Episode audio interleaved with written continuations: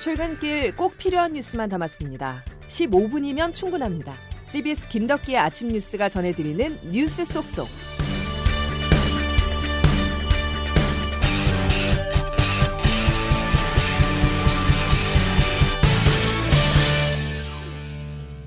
여러분 안녕하십니까? 10월 16일 김덕기 아침 뉴스입니다. 서훈 국가안보실장이 미국에 급파되면서 그 배경에 관심입니다. 미국 대선이 2주 남짓 남았지만 한국과 미국 양국 앞에는 방위비 분담금이나 종전선언 등 협의가 필요한 현안들이 많은데요. 서 실장은 조금 전 기자들과 만나 한미 간 다른 생각이 있을 수 없다고 말을 하면서 한미 균열 우려에 대해서 진화에 나섰습니다. 워싱턴에서 권민철 특파원입니다. 미국 대선을 코앞에 두고 우리 외교안보 라인이 워싱턴에 총출동한 이례적인 상황. 서훈 국가안보실장은 어제 로버트 오브라이언 백악관 국가안보 보좌관, 오늘 마이크 폼페이오 국무장관을 만났습니다. 어제 서욱 에스퍼 양 국방장관 회담 이후 방위비 문제와 주한미군 감축 문제로 양국 간 갈등이 있는 것 아니냐는 관측이 나왔었는데 오늘 서훈 실장의 이야기 들어보면 오해였던 듯합니다. 굳건한 한미동맹이 얼마나 깊이 있게 잘 관리되고 있는지 거기에 대해서 이제 서로 공감하고 어, 확인을 뭐 한 성과가 있다고. 서 실장은 한반도 정세를 평가하고 상황 관리 방안에 대해 논의했다고 했습니다. 문재인 대통령이 최근 화두로 던진 한반도 종전선언과 관련해선 미국과 생각이 일치해 있다고 강조했습니다. 종전선언 문제는 새로운 문제가 아니죠. 저는 이제까지 항상 협상 테이블 위에 올라와 있던 문제였고 그 부분에 대해서는 뭐 한미 간에 다른 생각이 있을 수가 없죠. 다만 비핵화와 종전선언의 선후 관계 등이 문제로 남아있다고 했습니다. 대선을 앞둔 시점에 굳이 방문한 이유에 대해선 한미 관계는 미국 정권과 무관하게 지속돼야 하는 문제라고 말해 현 정권뿐 아니라 민주당 인사들과도 만남이 있었음을 시사했습니다. 워싱턴에서 CBS 뉴스 권민철입니다. 우려할 만한 소식이 하나 들어와 있습니다. 일본 정부가 도쿄 전력 후쿠시마 제1원전 오염수를 해상 방류한다는 방침을 굳혔다고 일본 언론들이 보도했습니다. 방류 전에 오염수의 방사성 물질 농도를 낮춘다고는 하지만 국내 영향도 불가피하다는 전망입니다. 국제부 고용호 기자입니다. 마이니치 신문은 도쿄 전력의 후쿠시마 제1원전 탱크에 쌓이고 있는 오염수를 바다에 흘려 처분할 방침이라고 정부 관계자를 인용해 보도했습니다. 다만 오염수 방출에는 새로운 설비가 필요하고 원자력 규제위원회의 심사를 위해 2년 정도 걸릴 전망입니다. 일본 정부는 지난 2월 원전 오염수의 처리 방식을 둘러싸고 바다 방류와 대기 방류 가운데 바다 방류가 현실적이라는 보고서를 내기도 했습니다. 후쿠시마 원전에서 발생하고 있는 오염수에는 고농도 방사성 물질이 포함돼 바다 방류 방침은 일본 안팎에서 반발이 일고 있습니다. 일본 내 전국어업협동조합 연합회는 도쿄 경제산업성을 방문해 원전 오염수를 바다에 방류하면 어업의 장래에 괴멸적인 영향을 줄 수 있다며 반대했습니다. 엄재식 한국원자력위원회 위원장도 국회 국정감사에서 일본이 원전 오염수를 처리했더라도 오염돼 있다는 사실은 확실하다며 바다에 방류하면 북태평양 해류 흐름에 따라 우리나라도 영향을 받을 수 있다고 지적했습니다. CBS 뉴스 호영호입니다. 문재인 정부의 주요 공약 중의 하나가 바로 탈원전이었습니다. 하지만 탈원전의 상징인 월성 1호기 조기 폐쇄를 두고 적절했는지에 대한 감사원 감사가 1년 넘게 이어지면서 외압설 등이 제기됐었습니다. 어제 국회 법제사법위원회 국감장에서 최재형 감사원장은 감사가 지연된 데 대해서 부처 공무원들이 관련 자료를 모두 삭제했다면서 작심 발언을 내놨습니다. 야당 의원들의 외압설 제기에도 소신 발언을 했는데요. 관련 내용 들어보겠습니다. 이렇게 감사장이 심한 감사는 뭐 제가 재임한 동안에 처음 있는 겁니다. 그 자료 삭제는 물론이고 와서 사실대로 얘기 안 합니다. 감사원장께서는 이 언젠가부터 좀 핍박을 받는다. 제2의 윤석열이다. 이런 평가도 있기 때문에 제가 여쭤보는 겁니다. 핍박 때문에... 말씀하시는데 핍박받고 그런, 전혀 그렇게 생각하고 있지 않습니다. 월성 1호기 조기 폐쇄에 대한 감사 결과는 이르면 19일에 공개될 예정입니다. 대검찰청은 옵티머스 펀드 사기 사건이 불거진 초기부터 특수수사를 고민했던 것으로 취재됐습니다. 결과적으로 서울중앙지검 차원에서 일반 조사부서로 배당을 하면서 로비 수사가 제대로 이루어지지 못했는데요. 검찰 내 특정 인사가 의도적으로 특수부 배당을 막은 것 아니냐는 물음표가 제기됩니다. 정다은 기자 단독 보도입니다.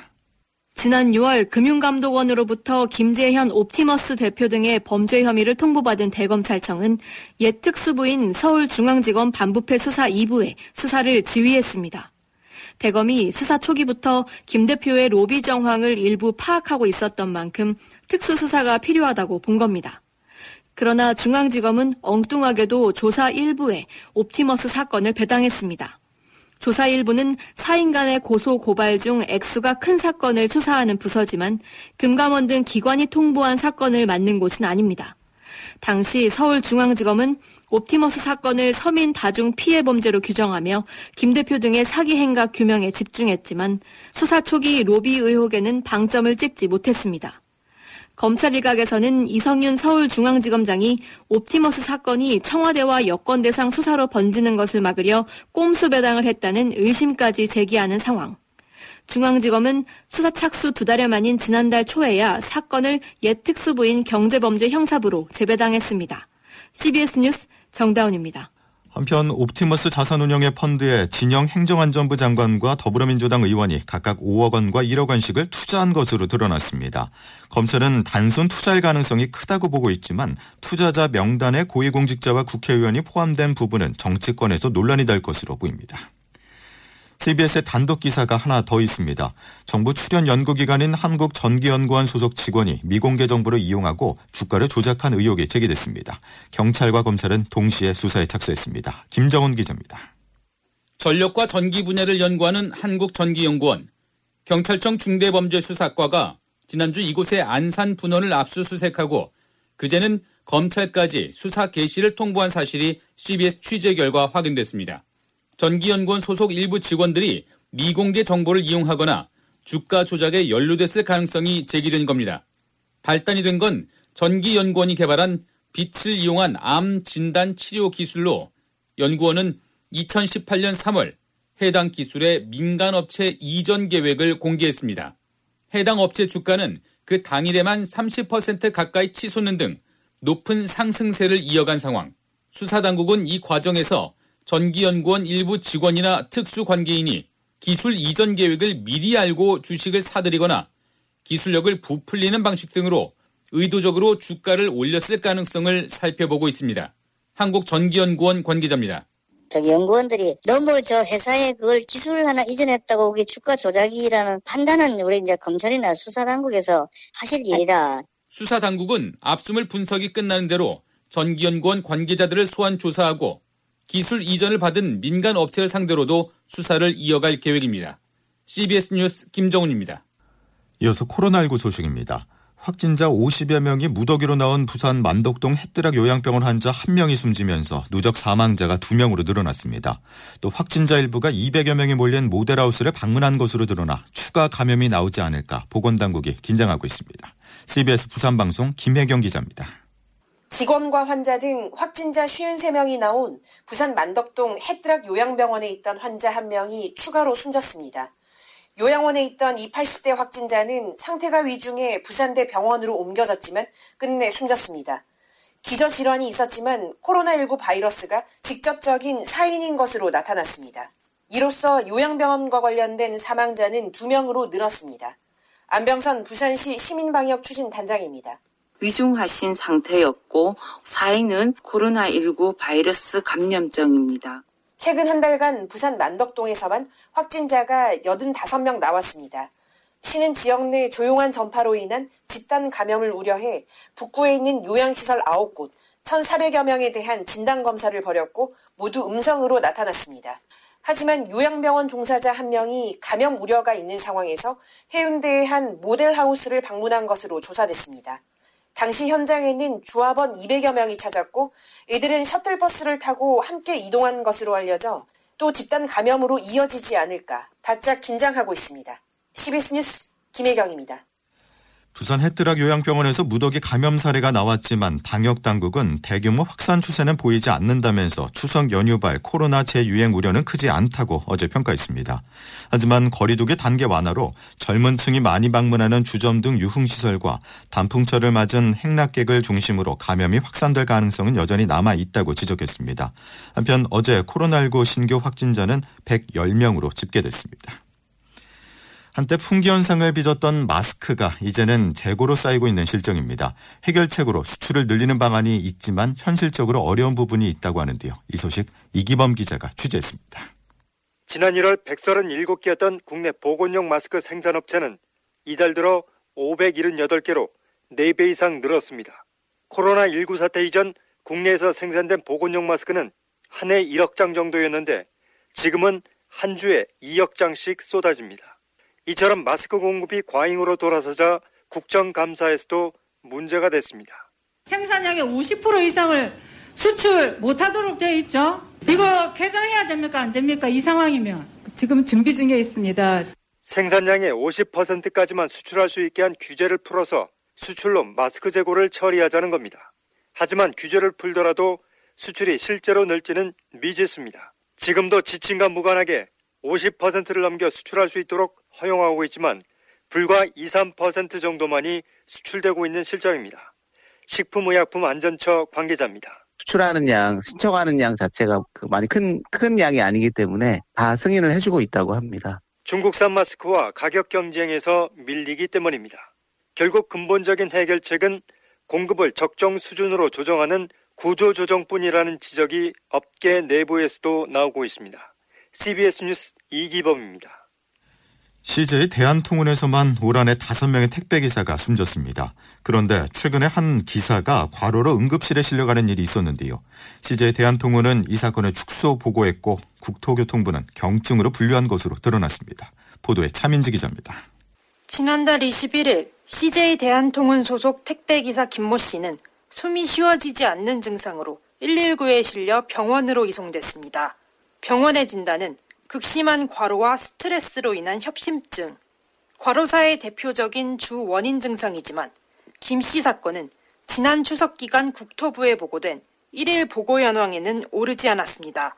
택배사에서 국토부에 비공식 루트로 보고하겠다고 요청했기 때문입니다. 국토부는 별다른 이의 없이 이를 수용한 것은 물론 김 씨의 사례를 내부적으로 정리할 때 경미한 건강 이상자라고 분류한 것으로 CBS 취재 결과 드러났습니다. 과로사에 대해 적극적인 대책을 내놓아야 할 국토부가 협심증을 경미한 증상으로 나누는 등 제대로 된 가이드라인도 없는 모습을 보인 겁니다. 민주노총 서비스연맹 이희종 정책국장입니다. 확인도 하지 않고 택배사들의 그 내용만 믿고 그렇게 면제부 주듯이 발표가 되냐. 택배기사의 24.7%가 최근 12개월 동안 심혈관 질환을 앓았다고 답한 가운데 과로사 대책위는 정부 차원의 면밀한 대책 마련을 요구하고 있습니다. CBS 뉴스 차민지입니다. 우리나라가 5년 뒤 65세 이상 인구가 천만 명을 넘어서며 초고령 사회 진입할 것이라는 분석이 나왔습니다. 또 통계청은 2029년부터는 우리나라 인구가 본격 감소할 것으로 예측했습니다. 김덕기 아침 뉴스 여러분 함께하고 계신데요. 날씨 알아보겠습니다. 김수진 기상 리포터. 네, 기상청입니다. 예, 오늘도 옷차림을 따뜻하게 해야 되겠죠? 네, 예년 이맘때보다 좀 더 도톰한 옷차림 하시면 좋겠는데요. 여전히 평년보다 낮은 차가운 날씨로 출발하고 있습니다. 오전 7시 현재 서울은 8.7도로 어제보다 2도가량 조금 올랐지만 평년보다는 1.8도가량 낮은 상태고요. 그 밖에 대관령 영하 1.5도를 비롯해 전국 곳곳에서 또다시 올가을 들어 가장 낮은 기온을 보이는 곳이 있습니다. 특히 오늘 한낮 기온도 어제보다 좀 더 낮겠는데요. 서울 17도, 원주 16도, 대전, 광주, 대구 19도의 분포로 낮 동안 동안에도 꽤 서늘하겠습니다. 이런 가운데 오늘은 전국이 구름 많겠고요. 오후부터 밤사이 경기 북부, 강원 영서 북부, 제주도를 중심으로 5mm 안팎의 비가 조금 내리겠고 그 밖에 서울, 경기, 강원 영서 지역은 아침부터 남해안은 늦은 오후부터 충청도는 밤에 산발적으로 빗방울이 떨어지는 곳 있겠습니다. 그리고 주말인 내일도 경기와 충남 서해안으로는 새벽 한때 비가 조금 내리는 곳 있겠습니다. 지금까지 날씨였습니다. 가을이 깊어가면서 날은 점차 건조해지고 있습니다. 그런데 건조하고 기온이 낮아질 때 바이러스가 활성화되는 특징이 있는데요. 이겨내기 위해서는 수분 섭취 충분히 하셔야 하고요. 체온 유지도 중요합니다. 금요일 김덕기 아침 뉴스 저희가 준비한 소식 여기까지입니다. 건강한 모습으로 다음 주에 다시 뵙죠. 고맙습니다.